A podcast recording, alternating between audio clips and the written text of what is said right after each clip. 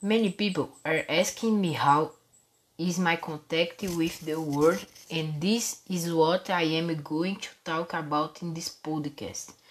And to start talking for me to keep in touch with people and new news from around the world.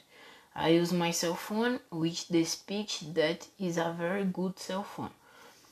A social network that I use a lot to see news, videos and photos is the Instagram.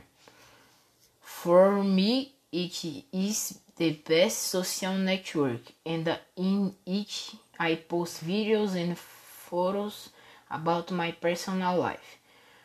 I also really like to talk to people on my cell phone.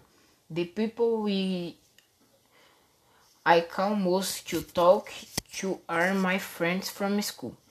I don't use email much because I already have WhatsApp if I want to send something to someone. I just use email to send jobs to my teachers. My father told me that the way people from his time communicated it is very different from today. For example, before I had to no cell phone. If the technology is a, is good today, imagine it in the future.